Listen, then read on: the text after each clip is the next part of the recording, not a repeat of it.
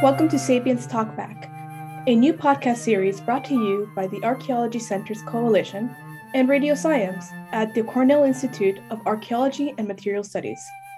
This series has been developed in partnership with Season 4 of the Sapiens podcast in order to discuss new approaches to changing archaeology stories and who tells them.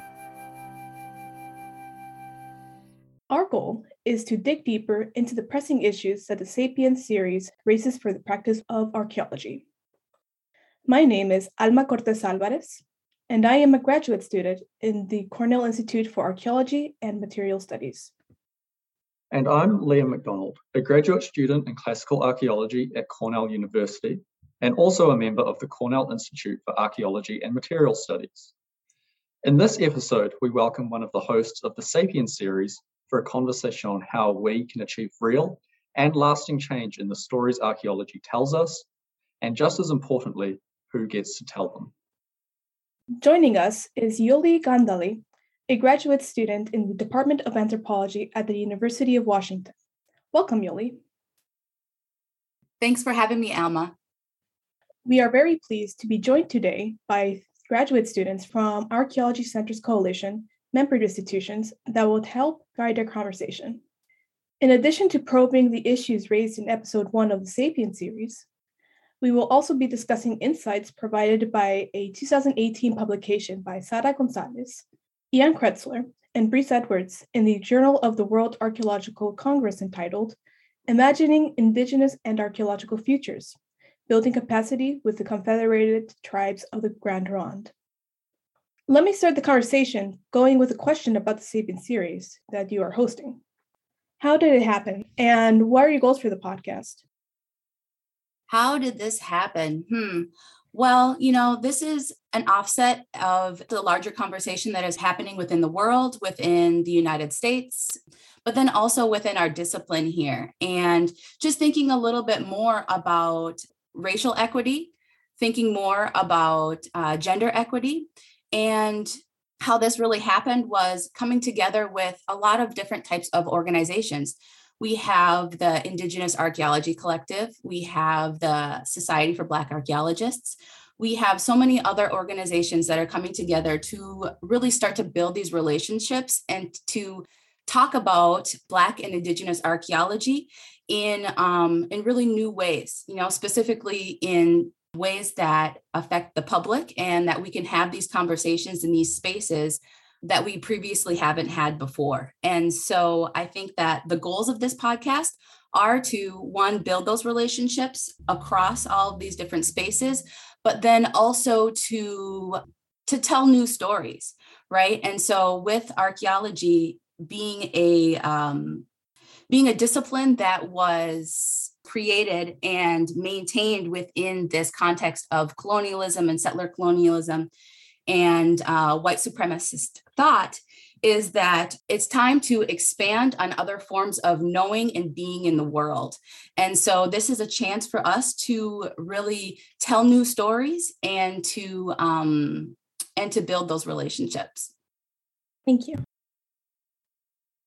Hi, Yoli. My name is Jerry Hamilton and I am a PhD candidate at UC Berkeley in archaeology.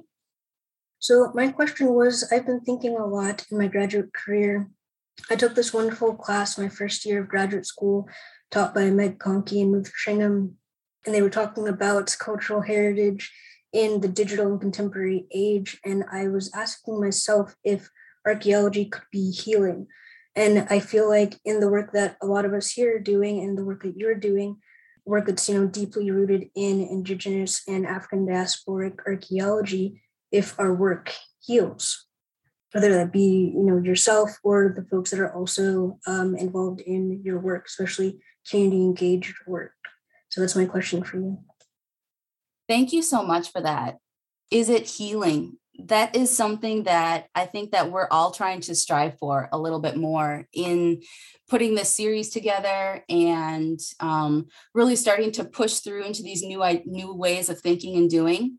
I know that with the onset of NAGPRA, you know, they weren't really thinking that this could be something that could be used for healing, right? You know, this is something that was supposed to be law based. It was supposed to, you know, connect connect ancestors, material culture back to tribes. And I think that, you know, the offset of that is supposed to be healing. Um, there are moments where it does it never felt that way, right? But it's up to us to really find that healing in the different new types of protocols that we that we do when we get these objects and ancestors back to us.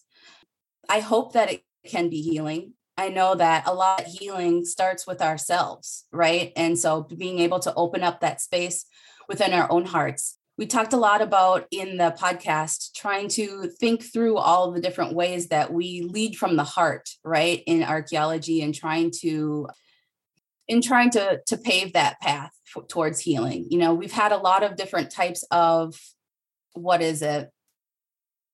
We've had a lot of different types of critique, right? We've always had the the um, the Black feminist critique. We've had the indigenous critique on archaeology. And I think that we're becoming to a space here in this next generation of archaeology is where we take that critique and now it's time to heal and it's time to create new spaces um, of healing within that using the past using the objects of the past to really start that healing journey. And so i really enjoy your question and hope that we all individually find that space for healing um, within our own selves you know? So me connecting with my ancestors you connecting with yours but then also making sure that archaeology has a discipline as a discipline holds the space for that as well. And so if archaeology as a discipline wants to heal, it needs to hold that space for us to do whatever we need to do with it, whether we want to laugh like dark humor about it, or if we want to cry about it, or if we want to yell and scream and fight about it. Like those are all things that are all part of that healing process. And um, archaeology really needs to open up to that. And I really love what we're doing with this space and with this podcast to really start that process. For sure. Thank you, Yolan. Hi, my name is Javier Garcia Colon. I am a first year grad student in UC San Diego um, in the Department of Anthropology. My question to you is How would you recommend approaching um, these conversations about identity, right?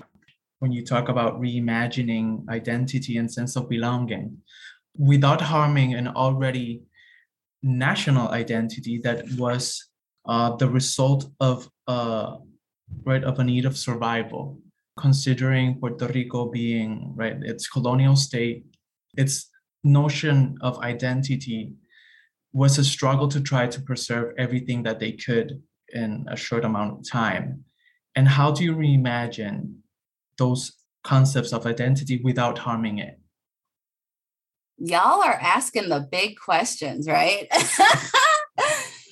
the thing the thing about that is you know i think that I, I really enjoy this question about identity and i really enjoy kind of thinking through what that looks like on an individual level community level as well and i kind of want to i kind of want to change the question a little bit to to reframe that the way that I'm kind of thinking about archaeology right now and kind of opening up that space and opening up the future for archaeology is not necessarily um, I, I'm still I'm still working through how to articulate this, but not necessarily worrying so much about these processes that happened in the past, right? And so you're going to say, in this particular historical period, this is the specific identity of this specific people and place, you know, and being able to inscribe that identity up upon a people.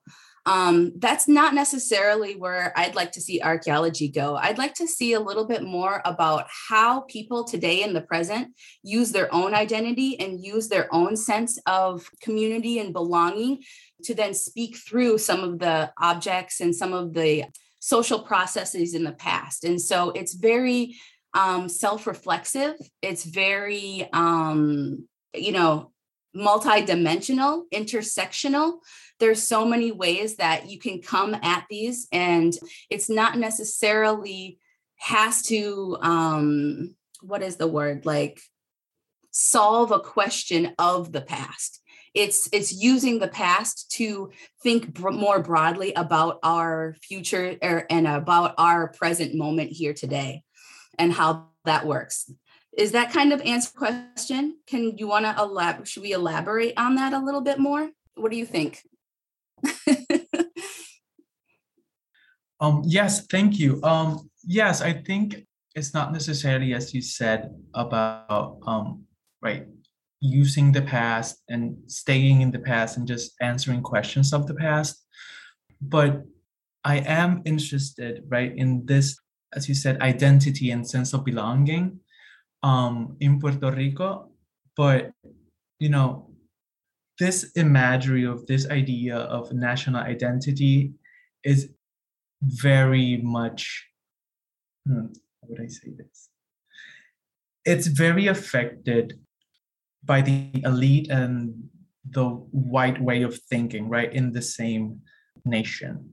So these ideas of the indigenous people that were in the past, with this imagery of um, this good, the the good people, right, that lived before us, and then the strong um, culture from the African side, and then we just look at this mixture of everything without actually paying attention to the individuals that form this whole identity. So I want in my right in my personal research, I want to give attention to those other cultural aspects that make the entirety of the Puerto Rican identity without harming right what we already think it is to be Puerto Rican. I don't know if that's better. With that, I would say you don't have to be you don't have to you don't necessarily have to worry so much about what's how that I don't know how that how that really fits together. Hold on, let me see if I can find my words a little bit better. I'm trying to what I'm trying to get at here is that um if you're really if you're really forthcoming with who you are trying to serve and you're really forthcoming about how and uh, about those methods that you're using and how you're doing it. If you're really doing like community based work and um, identity based work really grounded in you know truth and reciprocity and um and like community based values i feel as though you you can push back on that a little bit. But as far as um yeah i don't know i don't know does anybody else does anybody else want to speak to that i don't know if i if i have if i have the right words for that Hi, my name's Iman Naji. I'm a PhD student at the Cotsen Institute of Archaeology, and I research Northeast Africa. I think that's a really brilliant question. And it's a question that I think is relevant to countries that have been have undergone deep colonialism. I can tell you that one of my countries has gone through that. And I think that these nationalist narratives that you speak of, it's really important for us to understand that they're reactive. They're reactive to the colonial presence and the constant belittling of indigenous cultures. So it's important to to empathize with the nationalist narrative and understand the nat- why the nationalist narrative exists in the first place. I agree that at times it can become when you're an archaeologist or an anthropologist, your job is to uncover the past. And in some ways, we relate that to the truth. And I think it's important to understand that we're not we're not here to deliver the truth to people Thank you. Thank you for that. That definitely opens up some possibilities there. And I think gets at a little bit of what we're trying to do here is saying that like the way that we do archaeology is just a way of doing, right? And so there are so many other ways of doing and knowing and being in the world that are just as I don't know, truthful, that are just as um, as valid. And at this moment, we are putting our foot down and saying that this is a valid form of inquiry. Thank you so much both for that. Thank you. Hi, Yoli, it's Liam again. I wanted to ask you about decolonization, given that you spoke about it in the podcast that we listened to. You mentioned how at the moment is often used as somewhat of a buzzword and it's gotten somewhat away from its original meaning, which of undoing colonization or undoing colonialism. I was just wanting to ask if you have any like really good examples from within archaeology of that being done in a good way or in a way that's true to that original meaning of de- decolonialism. Yeah, I don't know if I necessarily love the way that I said that in the uh, in the podcast. You know, just like undoing colonialism. How do you undo something, especially in archaeology, to where it was completely created? You know, I talked a little bit about how decolonization, you know, can be a buzzword, and it's something that, um, you know, had been is, kind of equated to kind of like DEI work, the diversity and, and inclusivity work, and it's not. It's not that. It is disentangling some of these uh, white supremacist notions within our own bodies within our own minds and then within the relationships that we have with with other people right and so i think that um, decolonization starts within and it spreads out within your relationships and the institutions that you are with and are engaging with. And some of the things that we do is trying to uh, subvert, um, trying to really show that we're always teachers, we're always learners. Um, trying to get rid of this kind of hierarchical idea of how we are supposed to do archaeology and how knowledge is is transmuted and translated across time and space and so the article that I used was Gonzalez et al.'s 2018 article because it's very close to what I do as an Indigenous archaeologist and the field school that we do. You know, the field school that we have is a, what we hope to be is a um, decolonizing project. And so, what it is is having the principles of community based participatory research but then also understanding that the way that we do our archaeology is through indigenous ways of knowing right? And so being able to be grounded in specifically Grand Ronde's way of knowing and Grand Ronde's ideas of how archaeology should be done on their lands.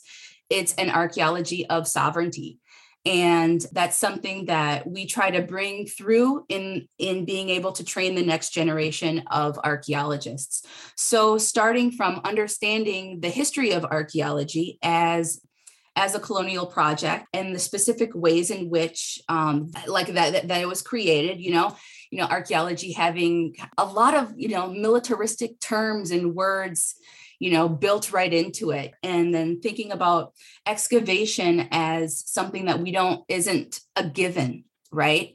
And understanding that being part of community and being in living and being in community is really important. And so, there are a lot of different ways that we can try to pull apart and try to become decolonized in that way. I just know that there are a lot of critiques going around out there that, you know, say that this might not be something that we specifically can do you know and i really like this idea of trying to um to focus on the healing aspect of of what we can do and being able to heal from what has been genocide to heal from what continues to be genocide in in different ways and just, just like moving from that from that space of healing. Does anybody else want to add to decolonization? Because like i said there's so many different ways to think about it is just um, really thinking about ourselves more critically is something that I'd like to do and being very critical of the history of archaeology in that way. This is Iman again. So, in response to your point uh, about decolonization, I think it's really important for us to understand that decolonization in archaeology is centered on the the notion that western philosophy is the path to rationality. It's the path to knowing and uncovering the truth. And if we can decenter western philosophy as the de facto model of how we can uncover realities past realities future realities and we can be inclusive of non-western philosophy and a lot of the times, I think people get scared of that because they feel like you're trying to invalidate who they are. And the idea, in my opinion, is the concept of decentering is not invalidation, it's just allowing other philosophies to have equal weight in your research. And I think that that's so important about um, maybe having an archaeology of intersectionality, right? You know, and being able to understand, you know, how our race and how our class and how our gender intersect in all of these different ways, and being able to know that, like, the ways that we decide to to do archaeology and all the beautiful things that are to come, like they are they're all valid and are going to hold equal weight, and we're going to make sure that happens. Yoli, in my experience and research as a Northeast African, I witness a lot of performative allyship that, um, in my opinion, it's disguised as community or ethnoarchaeology, or it could be a pipeline program, whatever it is. I see a lot of it all the time on the ground and in the field. So, my question for you is do you think the field of archaeology is actually interested in change, or is this movement a form of due diligence that is just reactive to recent social justice movements? Yes, of course, it's reactive. I mean, if that's the way that it's going to have to be for us to at least get the foot in the door to be able to do this work, let that be the case. But now it's time for us as Black and Indigenous people to have that time to stand up and actually get what we need out of this time, right? And so, whether if it is just lip service, and at this time, I'm going to let that go. But now I just call on the rest of us to be able to stand up and actually get more of our voices out there. And so, I think that we will see how exactly the money actually comes into into being in this in this time because I feel like to be able to do this work, we need to be funded in the right ways, right? And so I think that we will see if they can put their money where their mouth is, right? Can you repeat the question again? It was really good. I feel like there was another part of that that um that I'd like to speak to, but I kind of forgot what the wording was. Sure. So from the beginning, um, I, I, said that in my experience and research as a Northeast African, I witnessed a lot of performative allyship, mm-hmm. which, in my opinion, is disguised as community archaeology or ethnoarchaeology right. or a pipeline program. Okay, so, so, now I remember what I was going to say. Okay. All right. so then um, there are certain things that are indicative of real community based work. And we definitely um, have these relationships. So, like, especially when we talk a lot about a relationship building, this is long term. This is committed relationship building. This is committed relationships with descendant communities and with people here today. And so I think that like you can you can see, you can tell the people that are you know paying lip service. They don't they don't have that long term idea of what reciprocity is and how that give and take, being able to actually build whole projects from the outset with community. You know those are small little things that you can see within that um, within the structure of what somebody might be calling community based work. And so um, if you can you know ask them simple questions of how did this how did this project start? And if it doesn't start with well I went to the community first, then then I guess you know. Hi, um, this is Alma again, and I have another question for you. So, in light of Iman's amazing question, I, I think that that was really, really good. I, I would like to uh, follow up on that and ask how how can we participate in this changing narrative? How can we make a meaningful action beyond performative allyship and i mean this both for those of us who who are of black or indigenous descent and want to participate in, in this narrative or those of us who are allies and want to prop up this change. How can we make this meaningful and participate in this long-term relationship building and trust? That's always a really hard one like exactly exactly where do you start right? Mm-hmm. Um, and especially as a grad student, you don't necessarily have all of those network connections, right? And so, what I really kind of want to start with is that it starts within. So, right, you know, we talked about a little bit about the decolonization within your own mind, your thoughts, and the ways that you really engage with uh, settler colonial ideas and stuff like that. So, there's that. But then there's also just being able to find like minded people, right? And just being able to trust them in that way, right? And so, like, from there, organically it builds when we when we start to bring in people into our own um, field school, we think about like, can do they have the disposition to even start this you know being able to have this open mind being able to have this open heart i think is a really big indicator of how you can really start that. So starting with that open mind open heart really doing the work to be able to start to break apart some of the ways that you know you have might have been um I don't know, indoctrinated. I don't know, is that the right word? To um, to think in um, in these Western ways, and then just being open to knowing that you might not get all the answers right away. You know, these are so, this is something that is almost a lifelong trek, a lifelong search, a lifelong commitment that helps you um, move forward in a good way. You know, it's a a way that uh, a way that is heart centered face forward and knowing that like you are connecting not only with your own ancestors but the ancestors of the people that you are studying. And so i guess in long and short i mean of it i suppose there really isn't one specifically good answer. You're not going to just go to a conference one one time and then start building these you know these relationships right away. You know this is something that takes a lot of time and effort and not only just on your own part but being able to be completely okay with if the community says no they say no. You move on. You change your you change your research questions. You're super fluid. You're super flexible with the way that you actually do the work. Even if you're interested in a specific thing the community that you're working with might not be. And that's something that you need to work with together to do that specifically for my dissertation research, I do what's called multispectral imaging. So I take different wavelengths of light and different camera filters, and I take photos of belongings in museums. So that's specifically something, the kind of like almost more scientific side of what I do.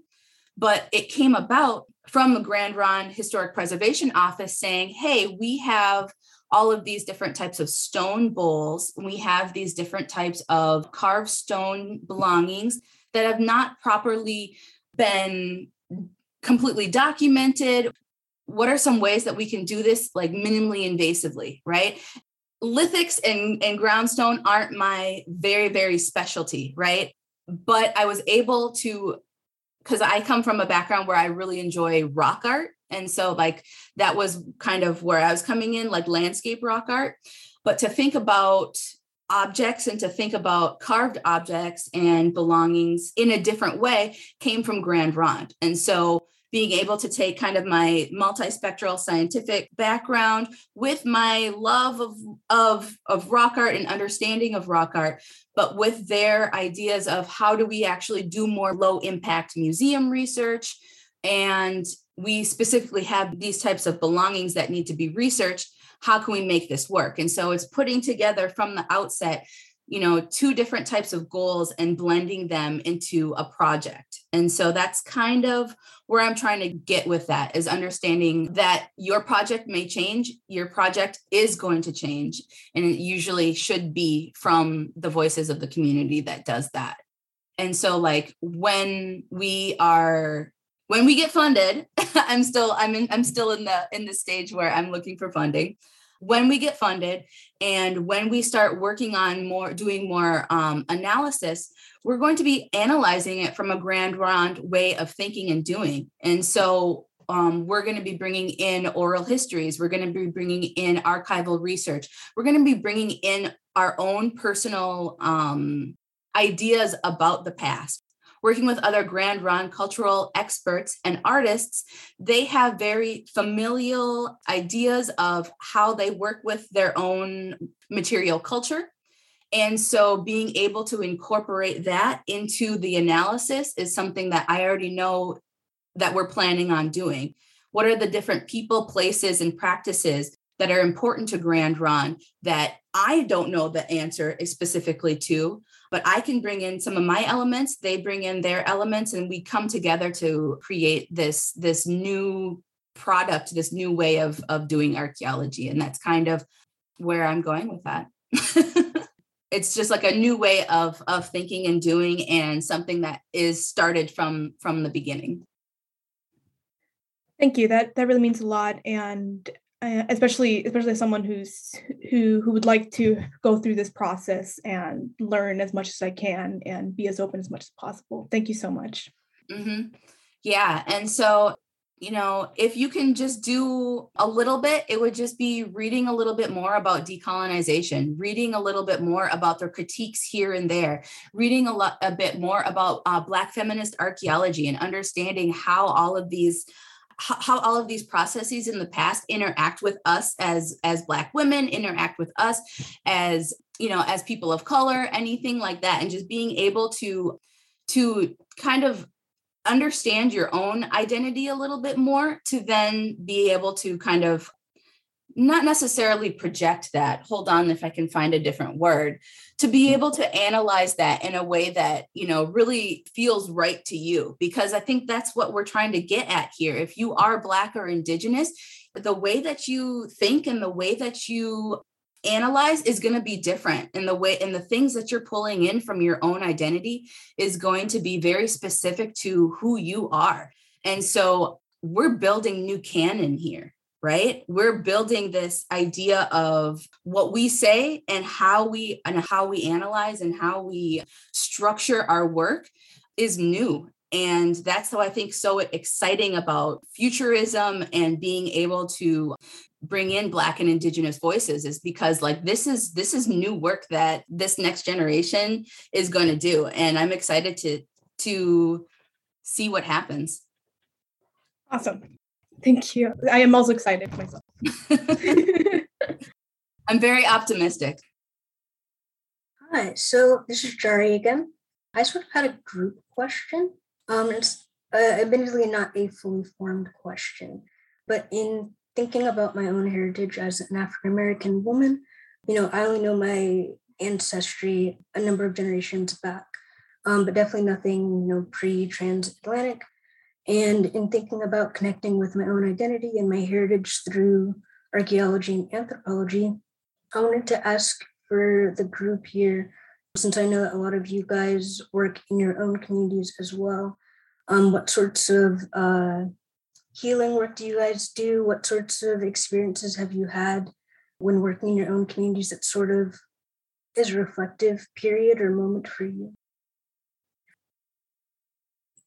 I'm gonna give that to everybody else and then I'll and I'll finish it.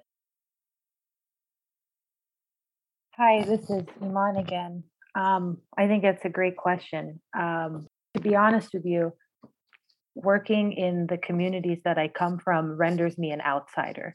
They're not exactly, it's almost as if I've crossed over and I've joined the, the West and they think that I'm strange. And I, a lot of that has to do with, you know, colonial history and how how universities operate, the way that we come in, all of these things. But I, I wish it was a, a, beautiful healing experience and and what the what you both were talking about before about the future. I'm excited for the future. But as of now, I think it renders you an outsider and it renders you on the other side I think sometimes that space can be fruitful though, right? Because then if you do ask what might be considered a, a dumb question or something like that, you kind of have the cushion of saying, oh, you know, I would like to know a little bit more about this. Can you can you show me? Right. And so being a little bit more vulnerable in that way as an outsider, you know, can be can be useful. Hi, this is Javier again. I love that question.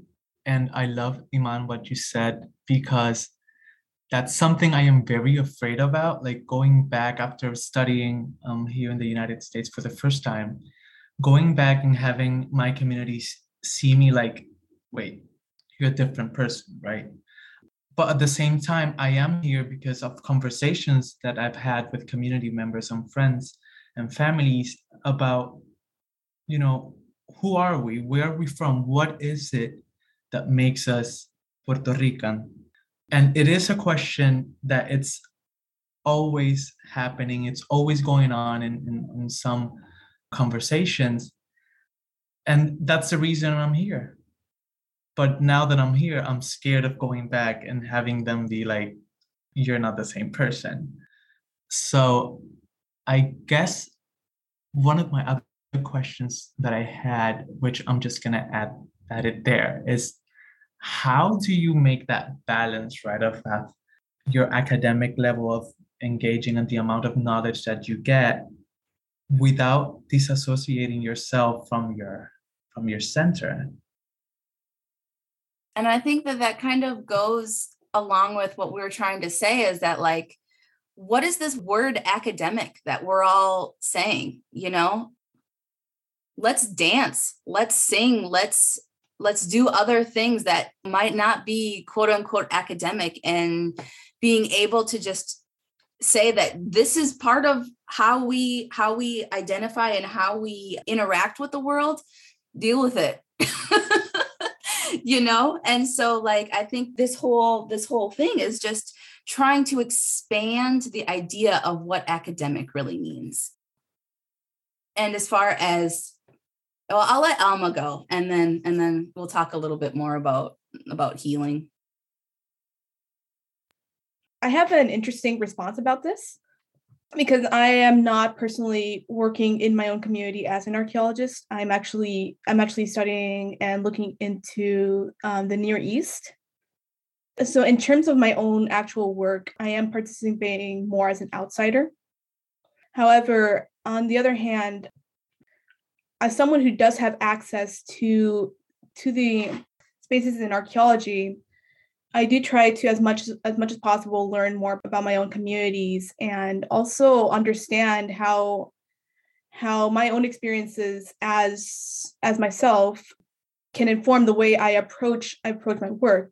And there are a couple things I've noticed on the few times I've been um, I've been on an excavation where I was able to to connect with certain people a bit more because because because I wanted to learn more about certain crafts or certain or certain cultural items or significance because they reunited certain memories.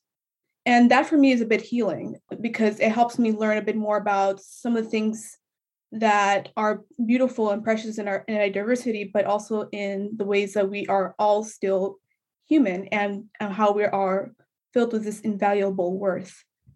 Um, so for me, that that is the that that is my way to heal.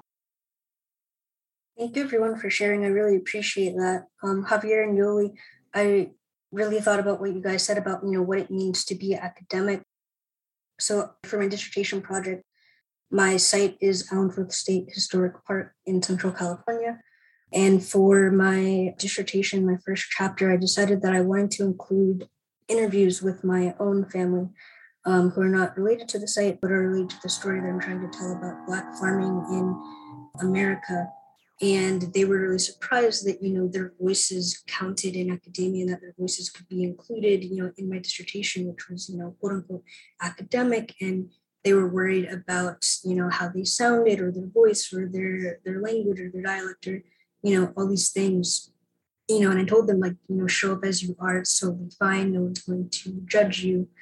Um, and so I think that, you know, having that reaffirming sort of voice that, you know, showing up as you are is okay, even for community members, not just us as academics, is totally how we want um, to present ourselves in this field.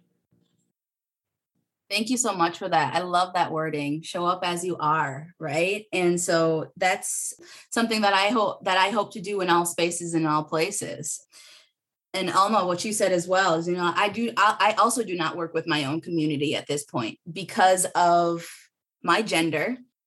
It's, it's almost, it's, uh, it's almost, um, it's something that it's something that as a woman, it's really hard to in in my own community in my own tribe to have a voice that that means something in that way. And so and so that's something that i'm still kind of working through. So there's that as a woman in my community because um, it's a very patriarchal system for in my in my village. But that's okay. I can work within that structure and i understand that structure you know historically. But i think that what i'd like to break free from specifically within within my village and you know hopefully eventually working with my own baka community is that there's a lot of there's you know breaking breaking through all of the those kind of decolonial mirrors and masks and shading there is, is that like a lot of the material culture that my ancestors created people today still think that it's demons people still think that it's demonic. People still think that the masks and the beautiful throwing knives and stuff like these are things of the past that we cannot touch and we do not talk about right?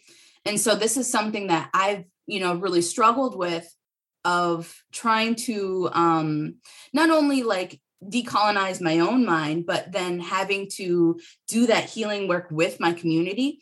And at this point they're not ready we're not ready it's just not the time right? And so like working with indigenous communities in the pacific northwest you know there are some elements of that you know still in the communities that i i work with but they have been so open with me and open with us through our partnerships over these years and to be able to to really start to speak to that a little bit more you know in those personal one-on-ones.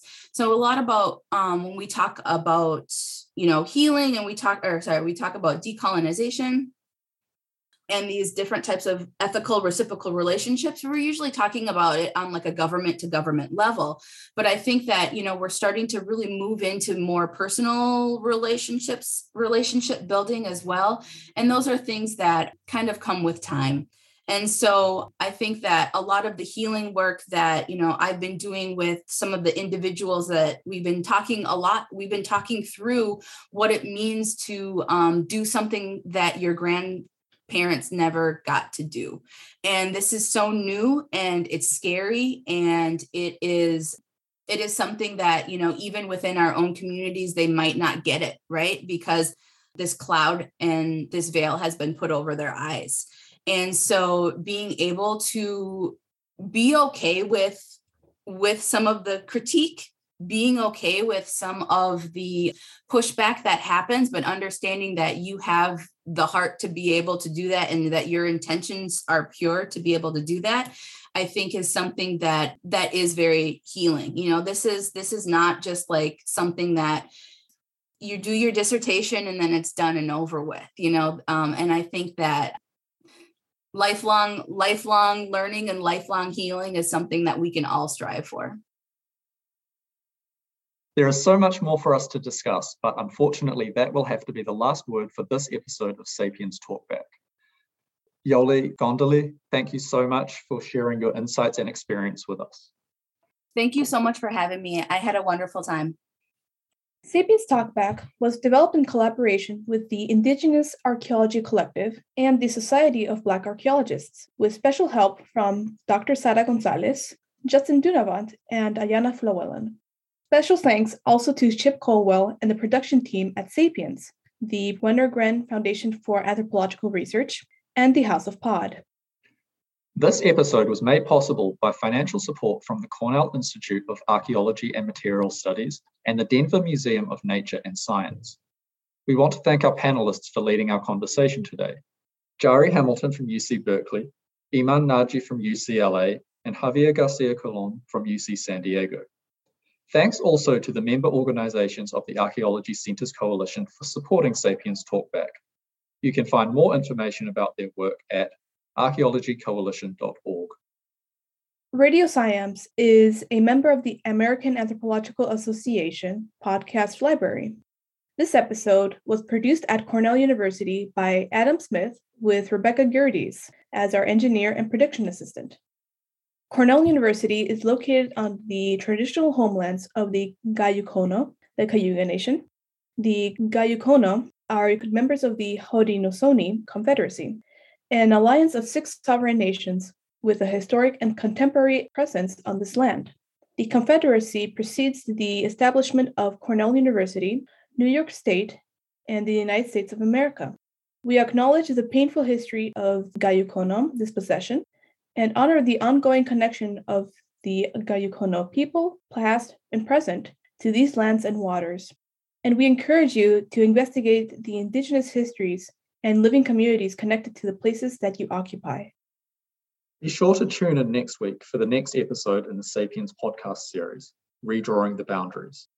And then the following week, check back in with us at Sapiens Talkback when our guests will be Justin Dunavant, Ayana Flewellen, and Gabrielle Miller. I'm Liam McDonald. And I'm Alma Cortez Alvarez. Thank you for listening.